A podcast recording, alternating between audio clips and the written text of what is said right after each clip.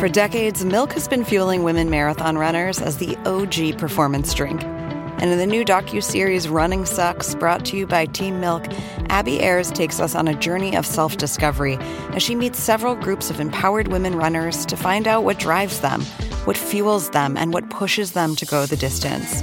And in the process, she learns that she too can be a distance runner. You can watch the series at runningsuckstheseries.com and register for the inaugural Every Woman's Marathon at everywomansmarathon.com.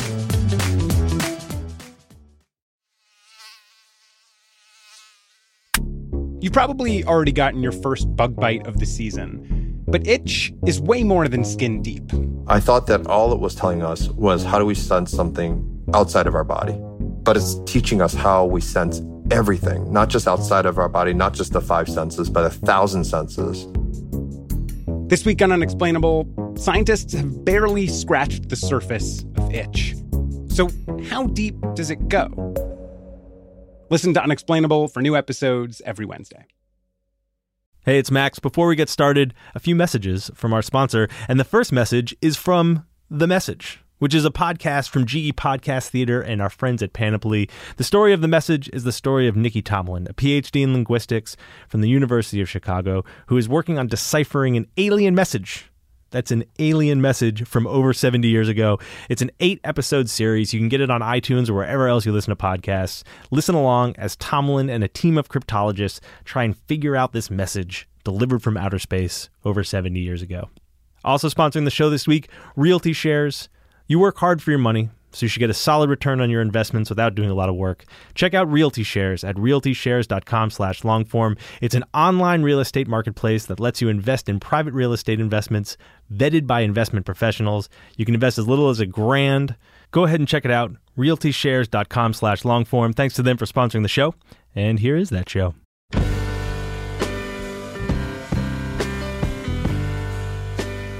Hello and welcome to the Longform Podcast. I'm Evan Ratliff from Atavist.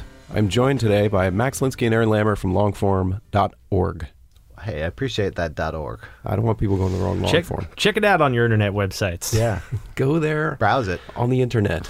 I uh, I flew Delta yesterday, Yeah. and in the, the safety video at the beginning of Delta, they say, "Visit us on the World Wide Web." It's classy. It is classy. When are they going to stop doing those cutesy uh, safety videos? That's Never. gone too far. Never. They did. They did get away from the. Um, you know that like red haired woman who looked like kind of like a cyborg. She's not on there anymore. I miss her. All right. Okay. Anyway, Uh, Kurt Andersen. He's the guest. Do we already, have I already bro- I'm sorry, have we not gotten there yet?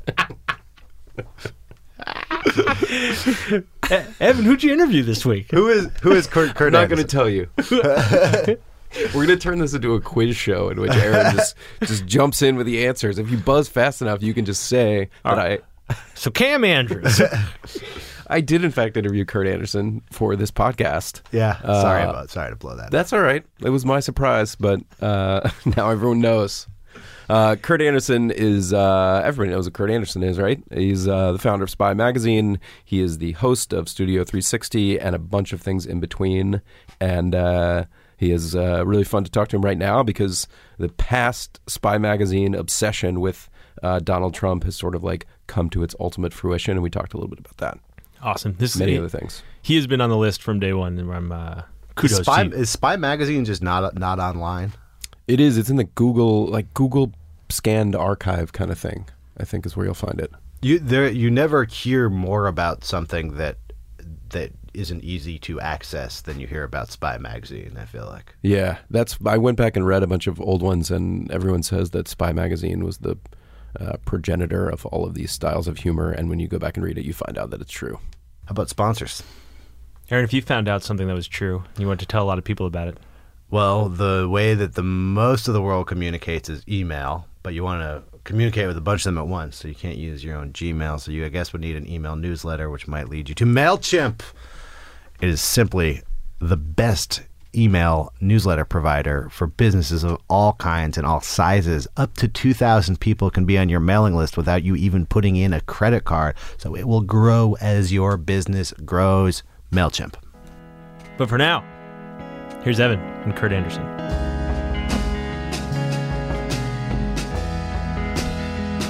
Kurt, welcome to the Long Form Podcast. Pleasure to be here. Really appreciate you being on.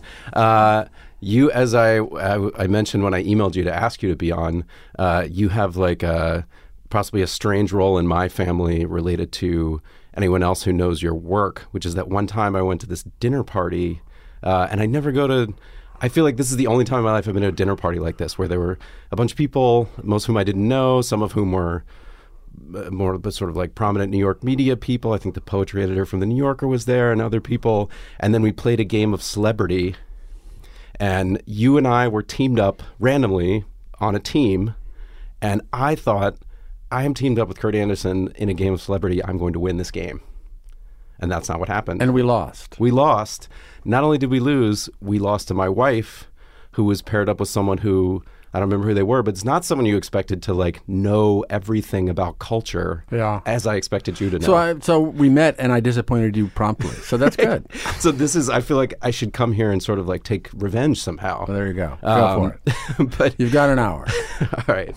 So the uh, there's a lot I wanted to ask you about, but what uh, perhaps a good place to start, which I know people have been asking about recently, is like Donald Trump is obviously having this incredible moment in the presidential campaign. There was another debate last night, and as a result of that, uh, your past relations with Jo- Donald Trump are sort of having a moment. Yeah. And people are referring to the old Spy magazine take on Trump, even endlessly quoting what you called him, which was, Short-fingered vulgarian was the most famous thing that we called him. Yes. among many other things. I went back and read all of the Donald Trump coverage. But what was it about Trump at the time that made him such a figure of fascination for Spy? Well, when Spy began publishing in 1986, uh, we conceived of it as a magazine for New Yorkers, sort of about New York. And and Donald Trump, who was not even that well known in New York at the time, uh, came on our radar, and we thought, man, this this this guy is amazing. The the the 80s, as we came to know them, had barely started, and here was this guy who who embodied all of its most meretricious vulgar, um, jerky aspects, and we thought, wow, let's let's let's see what happens. Let's make him one of our characters that we will sort of keep bothering and keep paying attention to, and uh, and so we did. I mean, because he was. He was he was both fresh and seemed, as I say, to sort of define a certain kind of New York as it was emerging in the 1980s. And uh, Spy started in 86, 86? Yeah. October 1st, And 1986. so had he written The Art of the Deal? Uh, he hadn't written the art of the deal. No, that's what I'm saying. We were we were slightly ahead of the Donald Trump curve, and uh, you know, um, we bought low. But so, I mean, Spy gets referenced all the time in a variety of circumstances, but this is such a fascinating one because you specifically at the time speculated about him running for president and almost sort of begged him to run for Well, president. uh, well, and that's the thing. As as as when he announced uh, his campaign in June, that nobody thought was a cam- real campaign, um, and people referred to the fact that he had flirted with running. The Times said he flirted with running as recently as 2000, or as long ago as 2000. And I, I thought, I think he flirted with it back when I was paying attention to him. And indeed, I went back and looked at old spies. And yes, in 1987, uh, I'd written a piece in Spy about his flirtation at the time, and and and uh, in a in a half serious, half ironic way, like everybody felt again this this summer. I did sort of send a little open letter to him to say, yes, yes, go ahead, do it, Trump, run for president. so now, do you feel uh, do you feel prescient or do you just feel aghast? Both, as I often do. um, uh, not prescient so much. No, not prescient, because I never. I guess I never really thought it, it would I, it would happen. Um, but I do feel it, it is. It's, it's just strange to to to have this this figure, this cartoonish figure that we started paying attention to and slightly obsessing over almost 30 years ago 25 or 30 years ago uh, suddenly having his this this most extraordinary improbable uh, day in the sun. So it, it's uh, it's not exactly prescience but it's whoa i was a student of this guy that everybody every day is talking about when i was young enough to be a student I know uh, there's also there's something so 80s even now about his The, the, the obsessive quality of his self promotion. I mean, yes, he's brazen. We know he's brazen and shameless, But the fact that he keeps mentioning the art of the deal, that he keeps mentioning that he went to the Wharton School, that he keeps mentioning that he's rich, all that stuff is is uh, it, it's just it's it's extraordinary. I mean the the thing that amazed me at the time and us at the time and why I think we spent so much time uh, examining him was one of the reasons is I, I had never uh, seen anyone in public life who who was so obviously dependent on, desperate for attention. I mean, yes, of course, all performers, actors, everybody likes attention, but not of any kind all the time as much as possible, which Right. which really was his mo uh, from from then, and now that he's getting more than he's ever had uh, at a level and intensity and persistence than he's ever had, he must be. I mean, he has achieved his dream. He's fa- he's found his moment. It Yeah. seems like. So I uh, Trump seemed like a good way to get into talking about Spy a little bit. Do you ever get ti tired of talking about Spy magazine? Uh, I don't talk about it that much. All right. Uh, and not until until June, thanks to Donald Trump. I, I, you know, not that much. I mean, you know, people come up to me and say, "Oh, I love Spy," and and every now and then somebody in social media will say something and talk to me in a few months if this Trump thing doesn't end. And I, I, by then, I probably will will be tired. But no, not so much. Spy has fascinated me not just as uh, someone who's who's read it and feels you know influenced by it, as a lot of journalists I think do, especially people who want to start magazines, but just to see it. Anytime anyone starts a magazine, they say it'll be like Spy meets this. Like you could probably look at a hundred magazine business Yeah, plans, I know. and they're all like that. So I kind of wanted to go back and find out what you felt you wanted it to be before it started. First, give me a little background. I know that you grew up in in Nebraska. Mm-hmm. What sort of was your path to coming into the New York media? Uh, I grew up in Nebraska. I grew up in Omaha, Nebraska, and uh, went to public high school and had a very normal, lovely, trouble-free uh, life. Uh, early on, though, uh, realized sort of had my little kid meter gyroscope set toward the east. I, I kind of knew I wanted to live in a city. As soon as I visited Chicago and New Orleans as a little kid, I thought this is this is where I want to be. And and uh, went to Harvard and then uh, came to New York without a job, uh, thinking just in this kind of not lemming like way, but this this way of oh, New York is where I want to, you know, if I can make it there, I can make it anywhere. I said to myself,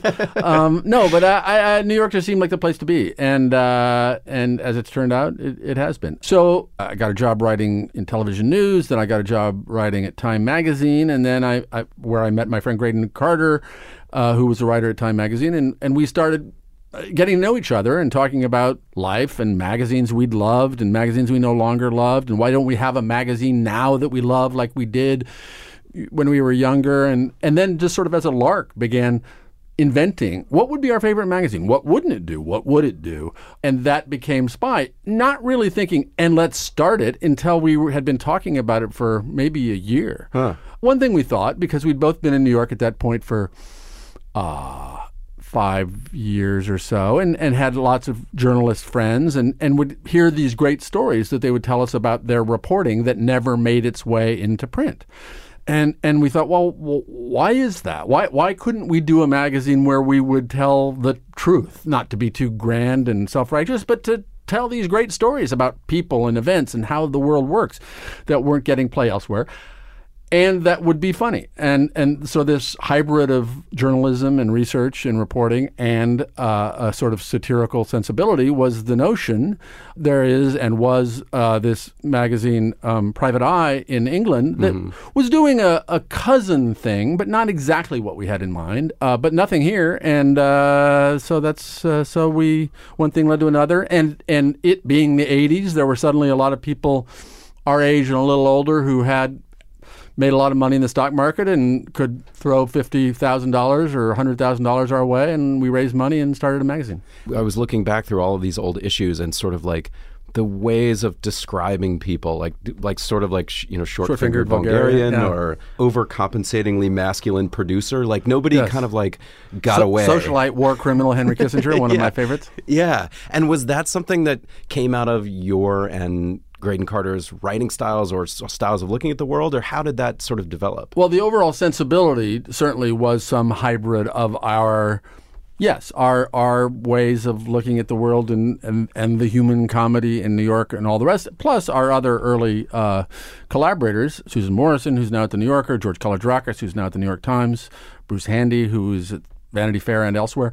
Uh, all of us together created this sort of sensibility voice. I mean, until we did it, it's not as though we, we had created a, a prototype or pilot. We just started saying, here's a bunch of good ideas. Let's try them. And, and then we, you know, started messing around and over editing people's uh, manuscripts until we got uh, a set of voices we liked. I mean, the, the specific thing of the, these epithets of, of short fingered vulgarian and bosomy dirty book writer and all the rest um, were, were essentially uh, spoofy versions of what Time magazine had had begun had done when it started in the 20s and 30s and 40s. They they created these like you know uh, beetle browed commie so and so epithets, which we found antiquated and hilarious.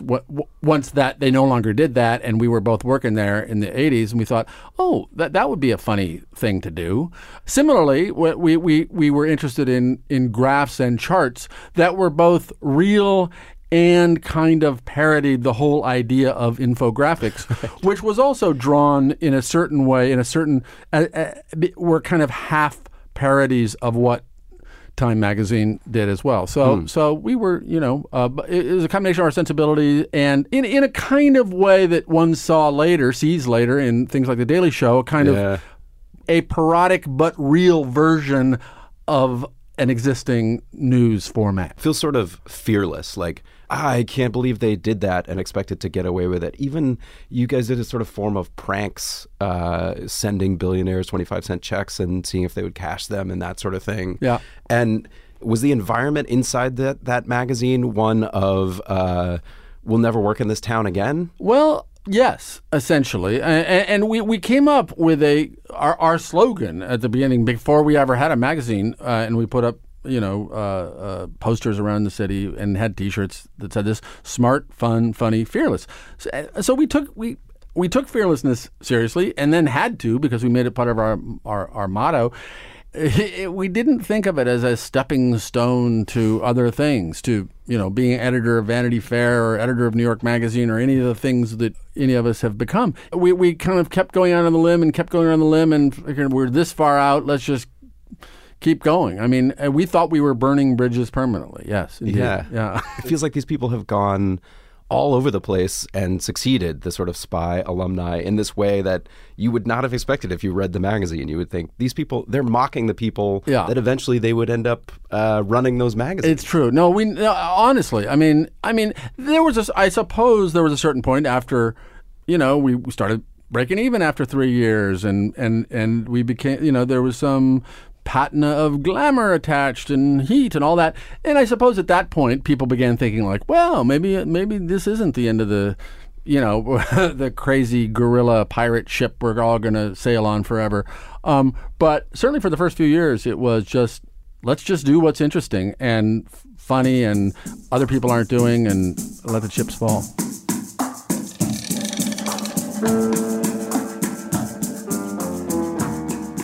Hey, it's Max. I'm going to put uh, Evan and Kurt on pause for a second and just tell you a little bit more about our sponsors this week. First up is Prudential. And let's just be honest, you and I, here for a second. Right now, there is probably a decision that you are putting off. There's definitely like a bunch of decisions that I am putting off. I am a uh, professional procrastinator. I'm really, really very good at it. But there's one decision that you are putting off, I'm putting off, and we really just need to face it, and that is saving for retirement. Our brains are hardwired to avoid thinking about the future, specifically when uh, there's hard things in the future. But it's time to deal. Go to bringyourchallenges.com and you'll learn more about procrastination and the way our brains work. And you'll also learn about the benefits of saving for retirement. There's some nuance to it, but uh, the big idea it's not fun to be old and broke. So go to bringyourchallenges.com and start uh, facing your future. Thanks very much to Prudential for sponsoring the show. Thanks also to Masterclass. Masterclass is a brand new way to learn online. You can take courses from people at the absolute top of their fields acting with Dustin Hoffman, tennis with Serena Williams, singing with Christina Aguilera, photography with Annie Leibovitz. It's amazing. And they've also got a course with James Patterson, writer of 19 best selling books. Patterson will walk you through his entire process from outlining to writing to marketing the book. Learn from the best with Masterclass. Courses are just 90 bucks and you get lifetime access.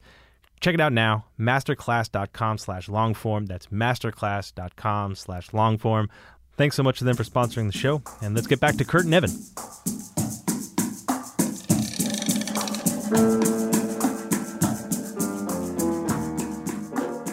I read a sort of recollection you did uh, of Clay Felker and Clay Felker's original New York magazine. Uh-huh. Yeah. You just mentioned earlier sort of Donald Trump as like the character. And you sort of described Felker's New York as almost like a novel about New York in which there are these characters. And it seems like Trump was that. He was like the main character of a story that you were telling about New York. Yes. Is that a, a story that's still the same story today, or was that a particular 80s Well, it's a, it's a good question. You would think it was a particular 80s story were it not for the fact that the leading uh, Republican presidential candidate is one of those characters. no, I mean, just as New York Magazine, when Clay Felker began it in 1968, uh, was telling a story of its time in that in that sense, our you know we were telling the story of the uh, late 80s and 90s, which was a, which was a, again we were lucky in so many ways. We were lucky that it was uh, this moment when people had money to invest because it was a it was this new boom time. We were we were lucky that it came sort of just as baby boomers were all adults and kind of sort of starting to run the world, and the the anti-establishment, let's make fun of the world part of the baby boomer sensibility could be kind of we could become embodiments of that to a certain degree. David Letterman had just started uh, his show.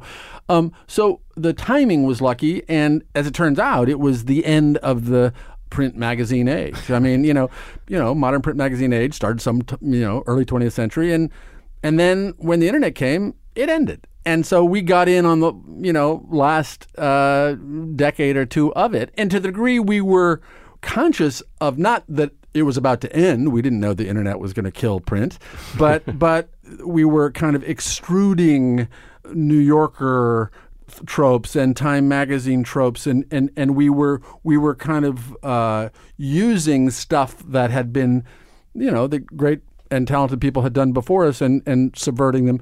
It was uh, so that that was why one of the reasons we were telling the particular set of stories we were, and then of course within a couple years, it was no longer a New York ma- New York Monthly as we used to call it on the cover, but it, it it sort of organically became this more national magazine, and we could you know we suddenly then found Michael Ovitz in Los Angeles to to bother and make fun of, and and people elsewhere. Yeah. When you sold it, did you feel like you wanted to be done with it personally, or it was sort of like, it's a good time to sell it, let's go ahead and sell it? Uh, both. I mean, there was we we had been uh, early after only a couple of years. Uh, we had been approached by Condé Nast actually to sell it to them. There's some disagreement among the founders about who wanted to do what at the time, but um, we didn't. We decided not to, and said no. We're still this. We're still growing. This is still early. We should be independent. Then, after three and a half years, uh, I think we decided we're making money and we're doing pretty well, and people pay attention. We should look for strategic investors. um, and then, in the middle of trying to partly or wholly cash out, the uh, a terrible recession happened that began sort of uh, not only began in New York media, but pretty much with Spy Magazine because it, it had no, you know, we weren't part of a larger organization. It was easy for uh, advertisers trying to cut budgets to cut this weird little magazine that they had been s buying lots of ads in. So it was a combination of of wanting to, you know, of of a of a willful exit strategy and like, wow, this is exhausting. I, I wouldn't mind doing something else now Yeah. because it was really exhausting in every sense. Uh, both, I mean, we, we it was a very labor intensive magazine. You know, it took a t- certain toll on the on one's emotional bandwidth and dare I say it, soul.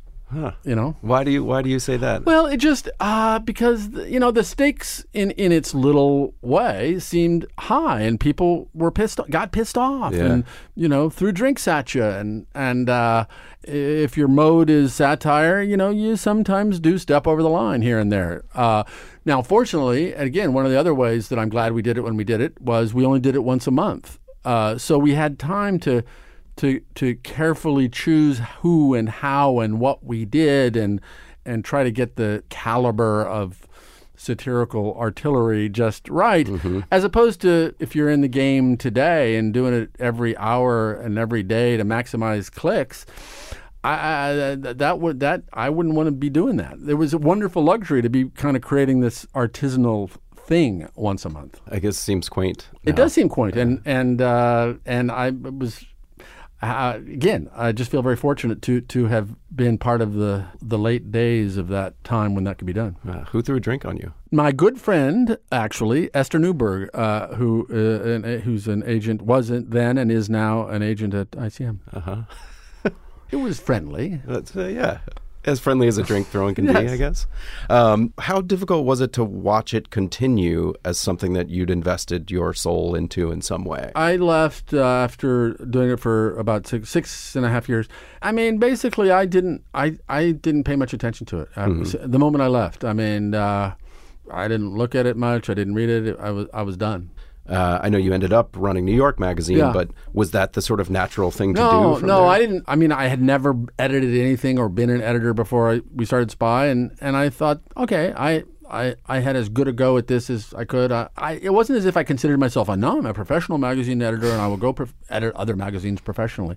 I didn't know what I would do, frankly, and uh, and but then in fairly a fairly short period of time, um, when I was still sort of figuring out what to do next, the people who then owned New York Magazine came and offered me the job of editing that, and so I said, sure, why not? This is a magazine that has been a great magazine, and maybe I could make it great in a new way.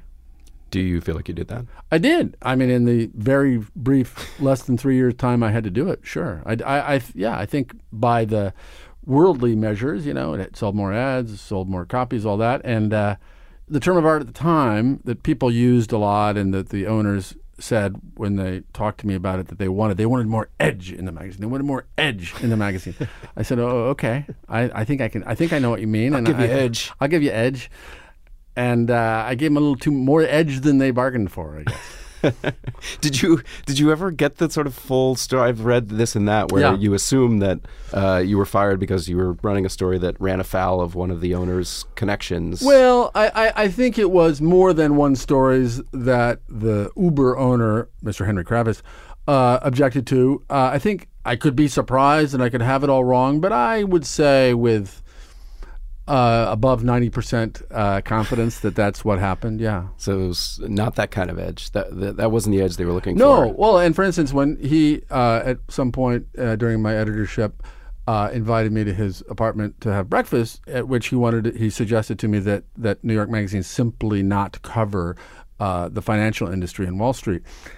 And uh, that was when I had my first clue that hmm, maybe we have a different idea of what New York Magazine should be. Well, I'm I'm I'm curious in a general sense when I look at the variety of things that you've done, and I Hmm. would say succeeded at. Uh, novel writing, running magazines, radio. Yeah. How much of that is you sort of move from one thing to another based on finding something new and interesting, or part of a, a sort of grander idea that you have of I want to uh, experiment in different mediums, or I want to explore these different things over the course of time. um, it become you know certainly at the beginning there was no plan, strategy, grand dream. It was oh this I met this guy. We have had this idea for a magazine. We decided to start it. I mean, most of it certainly starting Spy, other other things, uh, entrepreneurial things I've started. It's just been a matter of oh we can do that. That's interesting. That sounds cool. That's not being done. Let's do that when I started writing novels uh, and publishing novels, which was after right after I got fired from New York, uh, that was that was more a return to an earlier youthful dream. I, you know, in college and right after college, I'd messed around thinking I was writing a novel uh, that, thank God, I never tried to publish, and and and then got you know had a job, had another job, had another job, and then uh, when I suddenly had this.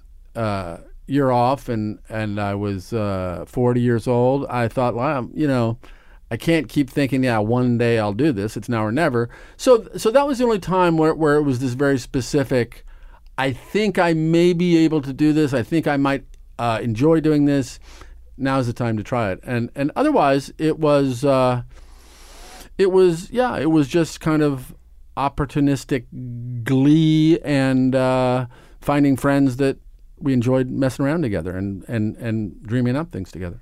And even in, in the novels, I mean, turn of the century is so contemporary, sort of near future at the time. Yeah. Uh, and then you turn around and re- wrote a historical novel. Is that too just sort of uh, something that was hanging about that you knew you always wanted to do, or you just thought, ah, I'm just gonna tur- I'm just gonna turn this around and and do something. You mean the different." switch from doing this near future contemporary thing to doing this? Yeah, it just seemed like uh, Turn of the Century was your first novel. Yeah. It was very successful, from what I can tell. It was incredibly well reviewed, critically acclaimed, and then you could have just followed that up with a Yeah. basically some sort of not sequel, but a similar, similar type thing. of book. Yeah, yeah, yeah.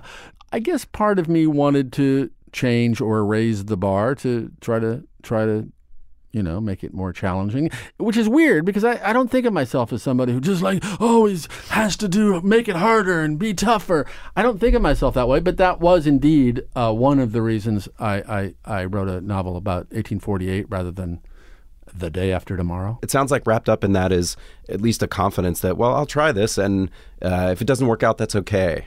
Yeah, I think that's right. And and connected to that is the fact that I never thought as a young person, I never thought of myself as a risk taker. If I'd taken a if I had taken a survey at age 23 about my my uh, aversion or comfort with risk, I, I don't think I would have rated myself highly. Then I did this risky thing that shouldn't have succeeded and should have failed quickly, uh, starting this magazine, and and it did encourage me to think like, ah, how bad can it be if it fails? And sometimes these long shots work. So fuck it, try Yeah. it. And also, uh, I re- you know I don't think. I mean, I'm not without anxiety, and you know, in the middle of a book, you think it sucks, and maybe it does, and and all those things. It's not like I have some surpassing self confidence at all, but you can you can game things, and one games things, but you can't in the end game anything very well. And oh, if I do this, it's going to mean this for my career. I better not do that because it's going to mean that. I think that's folly. And so, you know, doing what looks like the most fun and the best use of your time for the next year or two is sort of my only real governor in terms of making choices. That's that seems like a pretty pretty good guiding Eh, it's philosophy. mostly worked. Um, well, I want to talk about what, an, another thing that you started, and uh, the context for it is that I, I was reading your old. You both had a column in the New Yorker in like late '90s, kind of, and then you had a column in New York in Right. like mid to mid 2000s, 2006, 2007. Yeah. I was reading these New Yorker. New Yorker stories, and you wrote this one in '98 called "The Digital Bubble." Yes, Literally, the subhead of this story is "Waking Up from the New Media Pipe Dream," and I read this and I thought, "This is prescient. Like this, you had nailed it. Like there is a bubble. Yeah. These newspaper companies don't know what they're doing on the web. Media doesn't know what they're doing on the web. It's all just Wall Street and up. journalists are too besotted of this because they use computers every day, unlike anyone else. Right. Yeah, right. You even have Louis Rossetto, the founding uh, editor, founder of Wired, who sort of was like getting out of the game and people not knowing what the possible business model could be. So I read this thinking this is, was incredibly prescient. Like all of this came to fruition or or came to an end uh, a couple years later. But meanwhile, a year and some time later, you started a Yeah. digital media company, Inside.com, Yep. or what became Inside.com. What happened between the writing of this piece and the founding of that uh, digital media Evan, and I contain multitudes. Okay, um, consistency is the hobgoblin of whomever. Uh, you can have true large uh, conceptions of things, but that doesn't necessarily mean that y- you're individually going to behave according to that perception. And and nor did I say, and therefore nobody should try to do this. Uh, but it's it's a it's a good point, and I've thought about it many times myself. And so so we start this thing called we raise some money and start this thing called Inside.com to cover media and entertainment worlds. and it was you and Michael Hirschorn mostly. and me and Michael Hirschorn were the main people, and David Carr was one of David our Carr first there, hires, and and other great people. And it just seemed like this seems like a good idea, and and nobody else was doing it. And uh, as it turned out, it was uh, crazily easy in 1999 to raise money to do this. And uh, so it looked like fun. Of course, the, the, the digital bubble that I had written about in 1998 began popping the day, like the day, literally the day before we closed on our uh, investment. I mean, it was the peak of NASDAQ, I think, was the day of or the day before we closed on our on our money in early uh, 2000 which should have told me something. Um, but uh, and then and then uh, and and we had a great time a great brief you know year and a half time uh, doing this thing. And at the same time I, I I was publishing this novel Turn of the Century which uh, published about the near future and about people working in in, in the nascent uh, digital media industry Yeah. In some ways, lampooning the very thing that you were doing. Correct, or about to do. And, and, and then, and, and in fact, I, I in, in that novel, I, there's a fictional version of what I was about to do. Um, so I two things: the appeal of kind of stepping into the through the looking glass into the fictional world what one had created was kind of perversely uh, uh, appealing, and this is going to sound crazy in 2015, but in 1999, it felt it, it, it, you know, when you know it was four years after Netscape, the whole the digital thing had been going on for four years. It felt like, oh, this is almost the end. Michael, Kurt, yeah, let's get together and start a band before it's too late to start a band. Really, there was this sense that we were getting in on the, you know, before it was too late to be in in this world. Now, which was again in retrospect so nutty. I mean, what we did get in late on the the first bubble. That's true. Yeah. Uh, but it, but it did seem like wow, this this would be fun, and this is a good idea, and and and let's try to do it. I mean, do you feel like it was a thing not quite of its time, or it was a thing that was sort of uh, destined to not work out? No, I think ahead of its time is more flattering than I mean it to sound. But it, it certainly in the sense that there was no way to sell advertising. There was almost no broadband. Um, it was ahead of its time in, in, in a in a stupid way. Um, but uh, no, I think uh, I think s- some number of years later, it, it it it might well have made sense. But whatever, I, I don't have any large regrets about it. Yeah, it seems to have a s- similar, well, a similar quality to Spy in a couple ways. One of which is you mentioned sort of like initiating the recession of the '80s uh, with the like failure of advertisers to, you know, Yeah. the advertisers deciding to leave Spy. Similarly, failing to close your or closing Yeah, your investment yeah. round like the day of the Nasdaq Yeah. before the Nasdaq. Yeah. So watch what I do next because that thing is about to fail. And not just that thing, that whole the whole zeitgeist is about to collapse in some fashion because I'm entering it. The Yes. radio's held up since you've it- entered radio. Shockingly, shockingly. But the other thing I was going to say about those, both of those, is that um, again, the group of people looking back, you know, I'd forgot. I mean, I remember inside I knew people that worked there, and I'd sort of forgotten all of the people that were connected to that who. Now you see their names everywhere. You know, David Carr being yeah. obviously like a huge example. How do you go about sort of like when you start something like that, gathering up that group of people? Do you feel like they they naturally come to an idea? no. In terms of inside.com, you know, then by that point, um, you know, I'd been I'd been around, been living in the city for a dozen years or more, and and knew people. And uh, although we were doing something new, obviously publishing it digitally, and, and had a had a certain sensibility we wanted to bring that we thought wasn't being done elsewhere. Um, it was a narrow, you know, it was covering the press, covering the movie business, covering the digital world. It, wa it was it had its its defined beats in a way that made it easier to say, okay, who who are the, who are the best or potentially best people here and here and here and here. And by that point, we were, you know, and because it was 1999 and and and journalists began seeing that, whoa, this internet thing is really happening. Yeah. we could persuade people to leave, you know, the Wall Street Journal to come and work for us. Yeah. Does it feel now to you like it did then? I mean, I don't mean inside.com. I mean, does the Yeah. environment now feel to you like it did then? It's hard to know since I'm not in it. I'm more now just an observer, even though now that's virtually a generation ago. I think enough lessons from the bubble were learned that it's not, if we're in the middle of another frothy, over enthusiastic, irrationally exuberant time, it's moderated or changed by virtue of the the experience and the lessons of 1999 2000 but do i think uh, there are digital things that are insanely overvalued uh, for capricious reasons not unlike was the case in 1999 for sure yeah. And there's certainly the phenomenon of, uh, as you said, people being lured from very traditional jobs Yeah. into new places, whether it's BuzzFeed or Fusion or other places, Yeah, because they now- want to be a part of it. Well, and also now the the places they're being lured from are uh, in a continuous slow motion implosion. So, uh, in 1999, Wall Street Journal, you know, I mean, Wall Street Journal's still doing fine, but I'm, you know, I mean, the decimation of the print world uh, has made uh, people obviously more eager to go work for Fusion or BuzzFeed than they might have 10 years ago worked for the equivalents. Right. So, what made you want to do radio? They asked me. Uh, I mean that that I, uh, I mean I, I was a listener to public radio and uh, but you know and hadn't really done.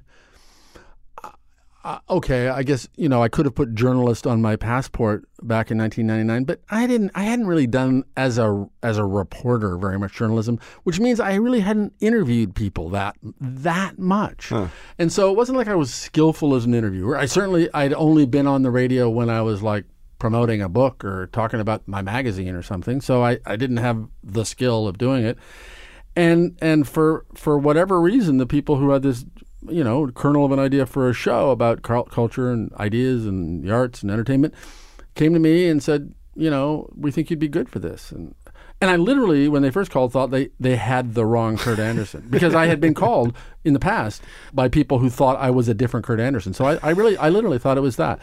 Uh, but they, so they had me try out, and uh, I had just uh, finished and not yet published my first novel. I had pretty much decided to not to to give up my regular gig at the New Yorker, and so I was sort of at a moment where I, I, I wasn't looking for something new to do, but I was, as it turned out, open to it, and and uh, it turned out I could do it okay, and uh, here we are. Has it been weekly the whole time? It has been weekly the whole time. Uh, we started out on uh, three or four stations, five stations maybe, including WNYC in New York uh, at the beginning of 2000. But it was weekly from the get go, and now we're on a couple hundred plus stations. But so, h- how do you maintain uh, a show like that over that period of time in a weekly? I mean, that that's. I can imagine even after a few years that Yeah. becoming a real grind. I mean, that's that's Yeah. a, that's a that's a tough schedule. Yeah, it seems like something that it would it would wear you down, or you Yeah. could dull your curiosity. Even. Yeah, it hasn't. I mean, I what, people often say to me like, "Oh, you should you should do this daily. Or you should go on TV and do a talk show every day." That would wear me down, and that would be you know a, an all-consuming thing that I have no interest in doing. Um, an hour a week, the way we do it, which is you know a couple of long interviews by me, a couple of you know produced pieces, and as it turns out, it's just right for my metabolism. And because because when I started doing the radio show, I, I was already writing books at that time, and, and I as it turns out, I, I write best uh, in in the morning, basically as soon as I can get at it after I wake up until sort of after lunch. And so I was able to say, well, great. If you want me to try this, we want to start this radio show, great. But I'm going to need to have it happen in the afternoons because I'm going to keep being a writer. And uh, and it, so it's worked out. I mean, it, it's uh, and the the the the larger point is that there are five or six uh, incredibly talented, hardworking people who do all the heavy lifting uh, for the show, which means that all I have to do. I mean, this is the dirty little secret. After being a writer for all these years and an editor, which are hard, hard work, especially being a writer. I just say, yeah, uh, that's an interesting story, or yeah. That, so there's a little bit of the editor in it, but then it's instead of writing a profile of Lily Tomlin, which you know you spend you spend days researching and then spend days with her and trying to arrange it, and then then spend days or weeks writing it. This is, you know, watch her movies, think about her, look at her work, and then spend an hour talking to her, and I'm done. Mm-hmm. Oh, it's it's just it's it's uh, I, I I I feel I still feel as though I'm getting away with something, uh, uh, and then all these talented people turn it into something that sounds good, and, and because it's weekly. Again, I pick and choose uh, who who I want to talk to. I, I'm nobody's telling me you have to talk to this person. We don't have such a pipeline as you do in a daily radio or TV show that you, you God, you got to fill it up. Who are you going to have? You got to well, maybe you didn't like that movie, maybe you didn't like that book, maybe you don't care about this musician, but you got, you, you need to fill the time. I don't have that, and and often, you know, we'll say, oh yeah, maybe we'll have that person on, and then I see the movie and I go, mm, or the, watch the play or whatever, and and and so it, it's it's like I get to meet and talk to people and ask impertinent questions to people that have created something that I like or am fascinated by. Uh, no, it's it's uh, it's not it is not a grind. And by the way, it's on every week. We don't do 52 original shows a year. So Oh, right. Yeah. That's that's. I guess yeah. that's the other secret. Yeah. Uh, from listening to the show, I, f- I feel like you, uh, to me, you you you seem like a voracious uh, consumer of all types of media, plays, movies, Yeah. books. Like, what are your what are your sort of uh, habits, and are they driven by the show and tr- sort of looking for things to do on the show, or is it sort of your natural uh, way of being in the world, and then you come across these topics? Both. It's both. Um, I, I'm I'm fairly voracious. I mean, I'm not omnivorous. I mean, there are certain genres and forms that I, you know, I just don't have that much interest in, or I can't pretend to know about or care about very much. I am naturally pretty voracious and interested in artists, makers' work. And then, because there's this show, and I have all these, you know, six people who can make up for my blind spots or my my ignorance or my elderliness or whatever to say, oh, you, you know, there's this thing called hip hop. You should really be looking at that. Um, uh, so it's guided both by uh, uh, my natural interests and tastes. I mean, it's all ma- overwhelmingly controlled by my taste, which isn't to say everything by everybody on the show I love, but I either love it or like it a lot or am really really curious about it. More of my, uh, for instance, uh, prose fiction diet is governed by uh, uh, reading books that I think I may want to have the author on the show, or or that we are going to. You know, I, I too few of the books I read are entirely elective. Like, let me just read this novel without thinking. You know, would she be good on the show? Right. You yeah. know? I mean, you have limited time, so Yeah, I'm sure yeah. you have to have to calibrate which ones you're Yeah. you're going to read. Um, well, you you had mentioned to me that you're working on a new book. Yeah. And I'm curious about it because you said that it was a nonfiction book. It is. I had a deal for another book with my wonderful publisher, Random House, and, and had started working on a novel, and they were all happy about that. And I w- wanted to do it, still want to do it. Uh, and then I had lunch or breakfast with the publisher of Random House, who's a friend of mine, and, and said, Yeah, I'm working on this. It's, I think it's going to be good, and I'm excited about it. But I had this idea for this nonfiction book. And, and she got all excited, and uh, and if your publisher is all excited and and I already thought it was a good idea and and she made the point that it's kind of a timely and topical idea and uh, would you do it first? And and I said sure. So that's what I'm doing uh, and it's called Fantasyland. And as it's turned out uh, because of course what it was two years ago when I agreed to do that is not exactly what it is now, but close. And and and what but what has turned out in a way that I wouldn't have described it as then is a history of America, a, a short history. I mean, it's not a. That sounds like it's going to be a, some 900 page thing, but Yeah. it's it's not. It's it's it's a expansive. But not long history of America from this particular angle, which is to say, what I find to be our defining predisposition toward dreamy fantasy, magical thinking. Uh, I'm in the fiction delusion of various flavors and kinds, from religion to fake breasts to Disneyland to Scientology. Um, and many, many, many more. It's my attempt at a theory of everything about America, basically. Is there a very timely modern example that's happening right now that you find to be that lens? Well, it's not mainly about politics, but politics figures in it. And of course, when you have a cartoonish reality television star being at the top of the polls for the Republican nomination, who would obviously make a terrible president, but whose and whose campaign, as I think uh, Chris Hayes from MSNBC said, is like a politi- presidential campaign in a Batman movie, which I thought was a brilliant insight. I, I suddenly think, yeah, that kind of goes with this. So that is an example, but. But what we do, eh, you know, because this happens not all at once, but gradually over 400 years. I mean, at first I thought, okay, this is going to be contemporary. Oh, no, I have to go back a little further. No, I have to go back a little further. And the threads, I, as it turned out, that's when it became a history. I had to go all the way back. And there are there are germs in our character and our history and our experience and our self-conception as Americans that I think, have led us here. I, I you know, it's not. I don't want to make it crazily overdetermined, but I think it's there. Much of what happened in the '60s and early '70s. I mean, we think we we think we have an, we all have this sort of shorthand idea of the '60s and early '70s. That was a key moment. Uh, so I have a kind of uh, rueful reconsideration of of that time and and what it meant for the thing I'm talking about, which is among other, in, a big way, allowed uh, to I think an extreme degree everybody to belie- have their own truths.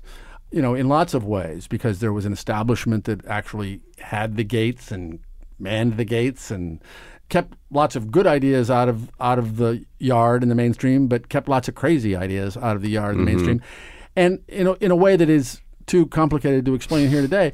The '60s had good stuff, no question. The '60s were very good to me, but uh, it was the the moment when this set of things in the American character, this this blue sky, anything's possible um, part of our character, was always in a in a rough balance with the the the practical Yankee prudent part of ourselves, and I, I believe that that you know 40, 50 years ago, uh, that balance was lost, and it kind of went our, our our American machine went kerplooey. That means that now we're we're sort of existing in it in an almost entirely in fantasy. Well, Or- it means that there can be lots and lots of people, lots and lots of educated people, for instance, who do not vaccinate their children because they're convinced that there's a conspiracy involving big pharma and the government to kill their children and cause autism, for instance. Right, Um, which is just not, I mean, yes, there have been conspiracy theories before, although not to the level there are today until the 60s. Um, and there has been suspicion of elites and all, all, all, you know, the stuff existed, but it didn't have quite the standing uh, that my crazy idea is just as good as any other idea uh, that it does today until the last few decades. I'm fascinated by the idea, Yeah. but it also sounds incredibly ambitious to Pro- examine all of American history through and probably crazily too ambitious. It is ambitious, and it took a it has taken it took a lot of time to figure out before I wrote word one, and and in the writing, as ever with the book, uh, it takes a lot of time to figure out exactly how this dot connects to this dot. I- You know, I- you know, you have a sense in your head like, oh, here's a bunch of dots that nobody's ever connected before. I'm going to connect them. I I see how all these different dots connect and you have that in your head because, but you but in your in the way it's in your head yeah you know it's true but you've never really worked it out you know which of course is is why one writes I, I don't know what i think really or how i think about something or how something connects to something until i write through it that's that causes my confused mushy subjective uh, I, I'm, I'm on it. I got it. I got brain to, to, to sort of figure things out. And so both the, the work ahead of time and then the work in the writing, uh, you know, just trying to figure out the, the clearest, lucid, most lucid, uh, and, and still entertaining and amusing uh, uh, ways to connect these dots that don't necessarily seem uh, adjacent. So it's hard. I've, I, I've written nonfiction books before, but short nonfiction books. I've never written a big one. And, and uh, it may, maybe it's as hard as a novel. It's, it's hard. Do you interview people for that? Like, how do you?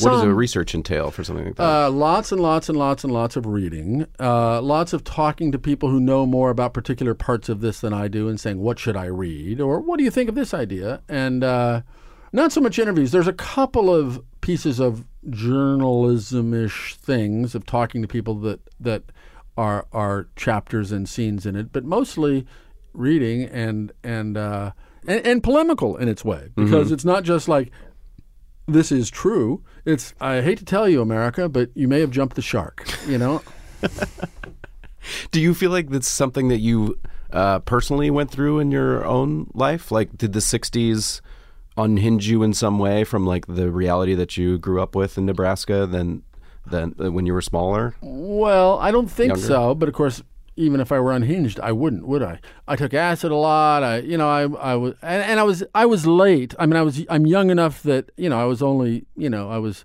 12 in 1967. You know, I know of what I'm speaking because you know I was a teenager and and uh, in my early 20s uh, in through the 70s.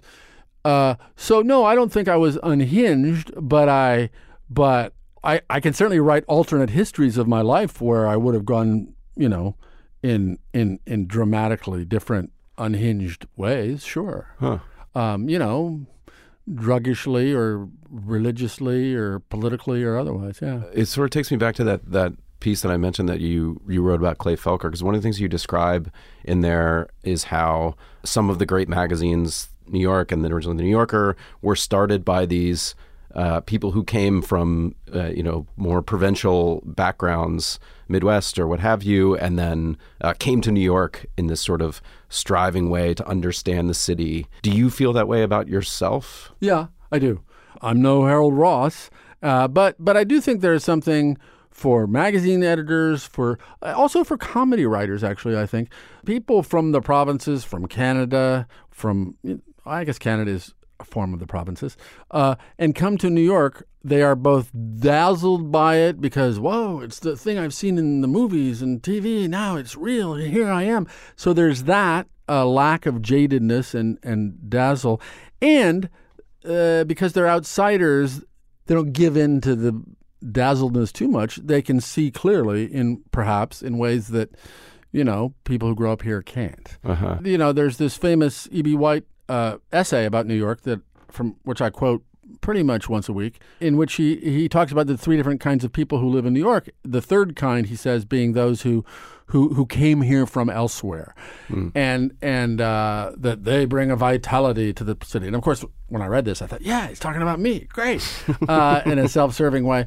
But he, he's got this phrase that those people, he says, are willing to be lucky, and and that people uh, you should not come to New York unless you're willing to be lucky, which is just such a wonderful phrase because, of course, what willing to be lucky? Of course, I'm willing to be. lucky. Who isn't willing to be lucky? But there, there is a subtle, almost Zen-like notion, I think, of of willing to be lucky, which implies a certain amount of optimism, or and in some cases pathological optimism, but a certain amount of optimism and and uh, if I play my cards right, ness and and and a sort of youthful enthusiasm. I just love it. Do you feel like someone who who sort of arrived in New York right now would have the same opportunity to be lucky that you had when you arrived here? I hope so. I like to think so. There is the problem, of course, of you know equivalent apartments being twice as expensive now as they were when I arrived. Right. That's not good in terms of maximizing the pool of those people who are willing to be lucky being able to live here. And, and maybe New York is not necessarily the place. And indeed, uh, you know, provincial cities, for a variety of reasons, including technology and Starbucks, uh, have become uh, places that are, you know, more amenable to the kinds of people who, when I was, you know, 22 and felt I had to move here, had to move here. Uh huh. Yeah, I'm Panglossian enough and or agnostic enough to think that yeah, that the, the, the gold the potential golden ages uh, haven't ended, despite the fact that America has jumped the shark. And, uh, do you look around and the things that claim to be descendants of Spy, do they feel like it to you? Well, I mean, one of the claimed and true, I guess, descendants of Spy, Gawker. I mean, at, at a certain moment, I thought Gawker was. I mean, Gawker is Gawker, and it's it is what it is. And and uh, I think that you know, I think Nick Denton uh, has played it brilliantly, and that the people he and many of the people who work for him have felt uh, probably an analogous excitement. You know, another part of on the family tree or the daily shows and the and and Comedy Central news of the world, no question, those people uh, who've created those shows feel like, wow, we, we got to do something amazing at this amazing time. So yeah, th- I think those are good examples. I think I think Colbert, the Colbert Report, the the Daily Show industrial complex uh, are, is a good example of, of a thing that has had enormous influence. Yeah. Would you run a magazine again? I feel like every time there's an open editor in chief job, people are like, maybe Kurt Andersen it might be Kurt Andersen running it. I doubt it, and I, I, I really don't think so. And and and the the last time it came up in a serious fashion was during uh, a previous owner of Newsweek magazine talked to me about running it, and uh, and I thought about it and just decided, nah, that's not what I want to do. Yeah. One thing I wanted to point out to you, which isn't even a question, but I just feel like you should explore it, is whether you in some way uh, came up with the name for Twitter. Because I was reading Turn of the Century. I don't know. You have probably. probably I don't know this. I'm willing to take credit for whatever you're going to At say. At the beginning of it, the guy's kind of walking down the street and his phone is buzzing in his pocket. And there's this line that says, I'll read it to you. The silent five, five second long vibrating alert on the de- tiny device in George's pocket had given way to the up and down do, re, mi, fa, mi, re, do chromatic tweet of the audible alert. Now, granted, it's talking about the uh, the sound, so you could say, well, but it's on his mobile device. I feel like you should. Uh, Okay. I, I don't need. I don't this. demand a huge royalty. Just a little royalty. I feel like you t- you've taken this time to talk to me. I should give something to you, Oh, there. which Oh, is the possibility of riches that I'm you glad get to be from this. reminded of that. For a long time, I used to keep a file of of uh, because, as you say, this novel was set in the near future. I used to keep a file when I would see news stories of things I had fictionally invented came true. I would keep a file of them. Uh, What, so- what all was in there? I mean, there's a reality Oh, TV element in there. Well, there's all, there were all the reality TV elements. There was a uh, there was I had a thing about a, uh, a cemetery where there would be videos of the deceased. That then came to pass. A whole bunch actually. And then then I oh uh, oh a a children's version of Prozac or something, and then. A relative of mine angrily came up to me and said, "You know, our children take uh, pro- our four-year-old takes uh, Prozac." And I realized that was true. Um, um, so there were a bunch. all right. Well, thanks a lot for doing this. I really appreciate it. My total pleasure.